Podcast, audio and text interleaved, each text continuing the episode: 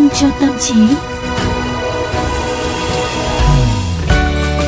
Các bạn thính giả thân mến, đã đến thời gian à, mời các bạn cùng với à, Tú Nhân và Quang Quý chúng ta uống vitamin cho ngày hôm nay rồi nào. Ừ, và trong những ngày đầu tuần như thế này à, thì chúng ta sẽ có thể là cùng nhau à, à, đến với những cái chủ đề nào mà nó mang tính tích cực một chút xíu đi Tú Nhân. Nó tích cực hơn xíu để lúc nào mình cũng cảm giác là thoải mái và dễ chịu hơn xíu. Tú Nhân à, điều chỉnh một chút xíu được không? Đầu tuần tích cực, Ờ, giữa tuần tích cực hơn và cuối tuần thì càng cần phải tích cực. Đúng rồi. Tức là lúc nào chúng ta cũng cần phải có tích cực. đúng rồi. Và chúng ta ngày hôm nay mình sẽ nói về mặt trái của sự tích cực. Thế là như vậy là Được không không? tốt Hợp lý nhá. không? Hợp lý không? Thế là cài người khác là không ngoan đâu nhá Quang Quý nhá.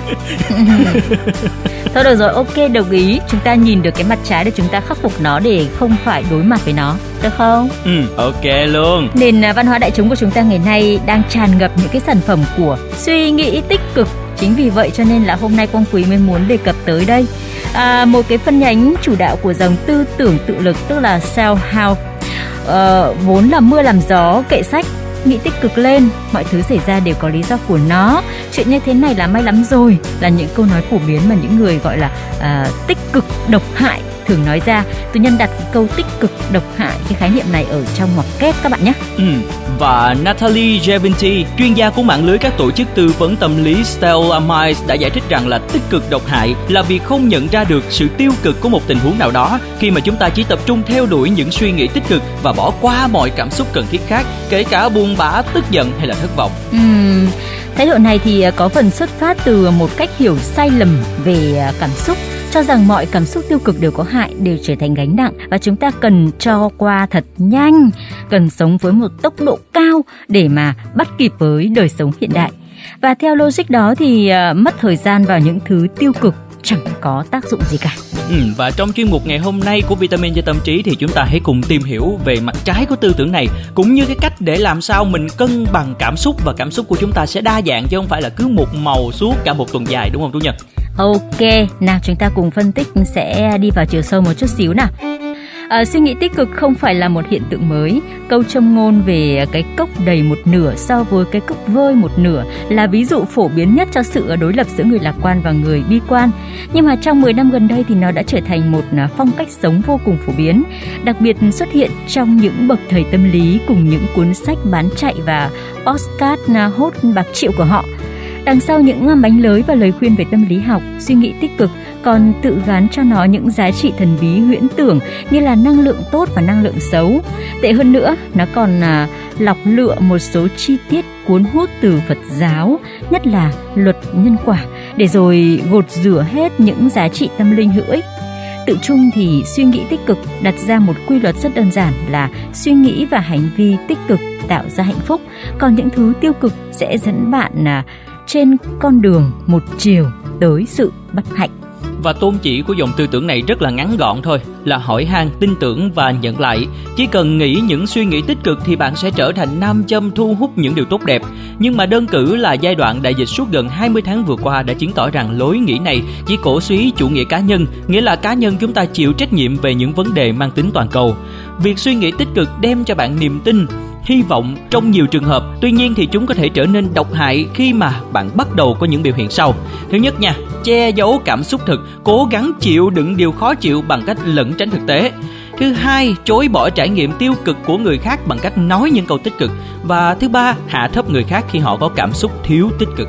Và trong cuốn sách là nhìn nhận lại suy nghĩ tích cực bên trong khoa học mới về động lực thì giáo sư tâm lý học ờ, Gabriel Oettingen của Đại học New York và Đại học Hamburg đã đưa ra một phát hiện về một mức độ lành mạnh của tính tích cực. Tuy nhiên thì bà cũng khẳng định rằng à, về mặt văn hóa ấy, thì xã hội phương Tây đã vượt qua giới hạn. Suy nghĩ tích cực trở thành một chướng ngại khác chứ không phải là giải pháp. Bà đặt ra một trường hợp nghiên cứu là những bí kíp giảm cân của Rhonda Byrne khi mà người giảm cân được ờ, khuyến khích là tưởng tượng ra cân nặng lý tưởng rồi tiếp tục suy nghĩ tích cực về bản thân mình. Điều này về lý thuyết thì là tốt đấy và ở một ờ, chừng mực nào đó là có lợi.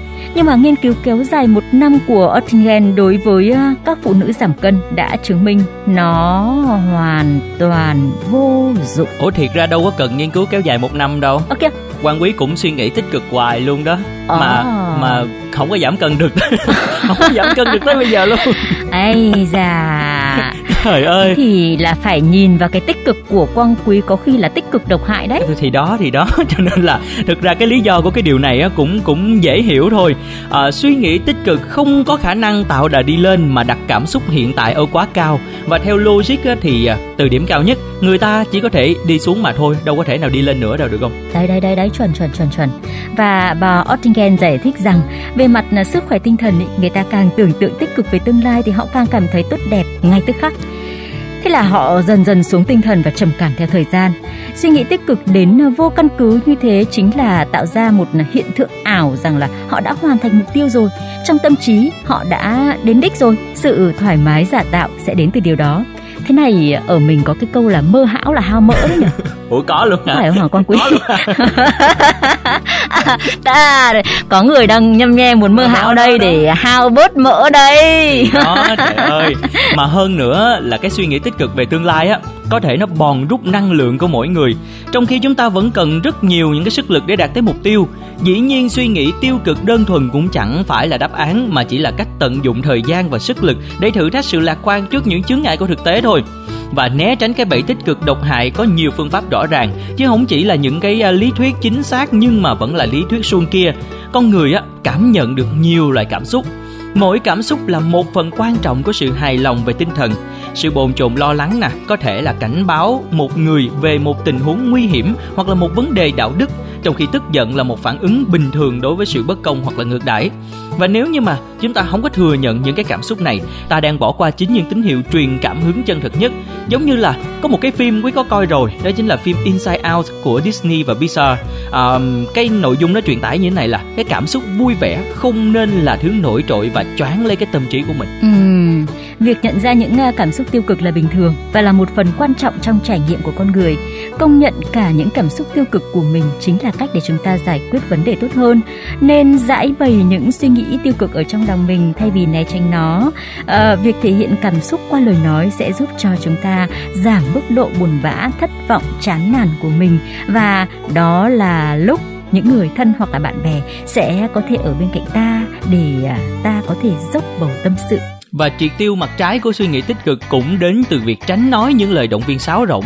À, Những cụm từ là à, rồi mọi thứ sẽ tốt thôi là những cái lời nó sáo rỗng và thậm chí là có thể mang lại cảm giác tồi tệ hơn. Giống như là quan quý thấy dạo này trên mạng á là cái lời khuyên tốt nhất dành cho những người đang buồn đó chính là hãy vui lên. Ờ, đang buồn hãy vui lên thế nào?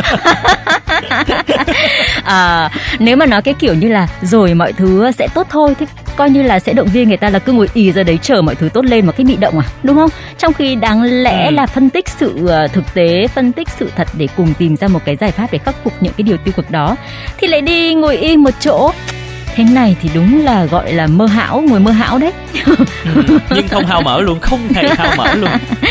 À giống như một câu châm ngôn như thế này nhé Đến cuối rồi sẽ ổn Nếu chuyện chưa ổn thì vẫn chưa đến cuối cùng uh, Khá là vô dụng. Vì người nghe tự nhiên có cảm giác chẳng biết khi nào sẽ đến cuối cùng Và cảm thấy vô định về sự thống khổ đang có. Uh, Cái kiểu như chúng ta hay nói đùa là ừm, Thông báo Hiện nay không có thông báo gì cả. Khi nào có thông báo thì chúng tôi sẽ thông báo sau.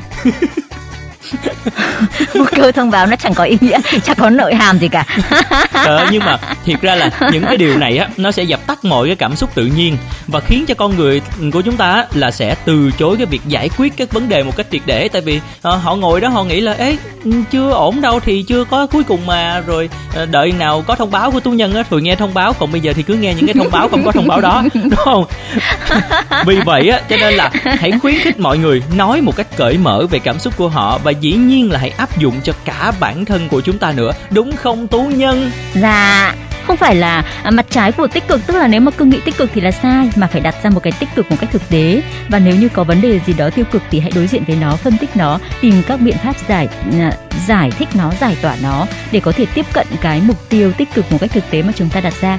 Có phải không con quý? Ừ, đúng rồi khi mà cái gì vừa vừa tu nhân hay nói nè nói phải thì củ cải cũng phải nghe đúng không đó và Đúng rồi, hôm nay thì con quý sẽ đóng vai củ cải. ừ, Rồi, ok, chúng mình kết thúc chương trình ở đúng đây rồi. đi. hẹn gặp lại mọi người vào chương trình ngày mai trên VOV giao thông nha Bye bye.